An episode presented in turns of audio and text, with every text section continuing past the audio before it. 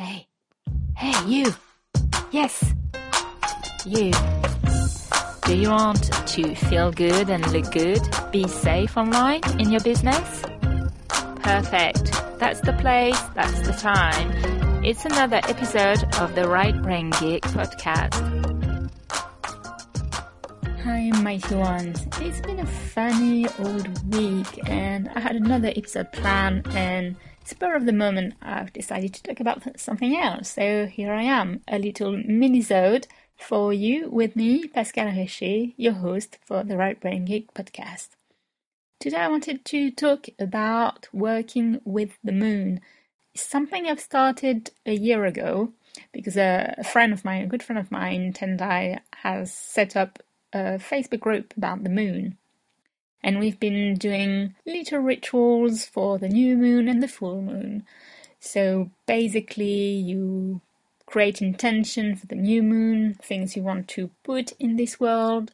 And on the full moon, it's more things you want to release. Uh, it's gonna sound really woo and really weird, but it's been a really good process because it gives you a bit more of a, a ritual, a way of looking at your life with a fresh look every month. So every month there's a different angle because of the stars and the planets and all that jazz. So every month you look at your life under that angle, and that's going to be different for everyone because every moon has a sign, but you will vibe with you differently depending on your moon sign. So it's really interesting. If you want to learn more about it, I really do encourage you to read Moonology.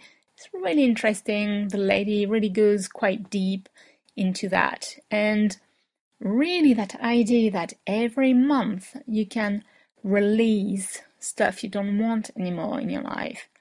It's been actually a really good process. It's something I wasn't doing enough. If you look at your life, the things you keep around you, the task you keep doing, the activity you force yourself to do, are they all serving you? Are they bringing you joy, help you nurturing relationships you actually care, or do you do that just out of habit, just because you've always done it? It's something I really would love you to have a, a think. Obviously, we're going to take a deep breath together. Deep breath in and deep breath out. It's something that's been on my mind this week that weird expression erase and rewind. And I don't know if you remember the song, if you're old enough, because yeah, it was nearly 20 years ago, the Cardigans. 20 years ago. I feel old. I'm not. I don't feel old that much actually it's something I really, really feel I've got a craving for at the moment. There's really lots of things I realize that have been putting weight on my shoulders for nothing. And, you know, it's nothing that's been forced on me by other people. It's just me taking things that I shouldn't, or just because I thought I would be able to make a change or this or that. I've realised I've done lots of things lately that I don't resonate with anymore. Or my priorities have changed, or I just want to feel fresh. I don't know if it's since hitting my level 40 last November. Lots of things feels weird because I can start thinking, oh my gosh, I've been doing this for 20 years. And that sound like a really long time. All of a sudden, I've been an adult more, you know, for more time than not being an adult. And you think, okay, if I keep doing what I'm doing now, will I be happy in 20 years looking back? Or will I found the same way that the last 20 years I've gone like whoosh so fast and I haven't done what I wanted and you know, globally I'm happy. But there are lots of things I thought I would have done. Okay, running the marathon of New York, that one I'm I'm got no regret. I was hoping to do that when I was 18. Not anymore, you know, it's been far gone and that's alright. but some stuff I really wanted to, or just having feelings, some sort of way, you know, day to day, the way I live, I realize there's some things that needs change. So every month is such a good occasion, new moon, full moon, focusing on what do I want to create in this world. So you don't even need to believe in the woo and in the moon in some ways. You just need to focus inward and wonder what do I want to create in the world in the next 30 days? What do I want to release? What could I part with? And I know there are lots of things that have been on my mind lately. You know, old mistakes, more recent mistakes. And you know what? They're all there. I take responsibility for it. But I've realized the, the shame and the guilt doesn't help day to day. It's just crippling me. So I'm releasing this tonight because it's a full moon when I'm recording this. I own it, but now I'm focusing on changing things, repairing, and that feels more proactive, that feels more positive. And I love that release. I love being able to say goodbye to something. Just, you know, you write it down, you can burn it, you can smudge sage the smell doesn't bother you. And just really think, okay, I'm done with that.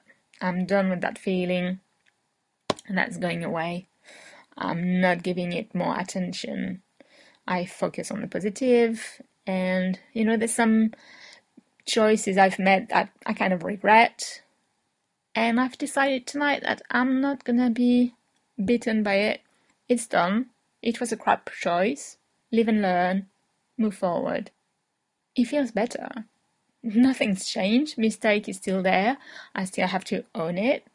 I still have to take action to, you know, make up for those choices and make things better. But I feel lighter. I feel more clarity.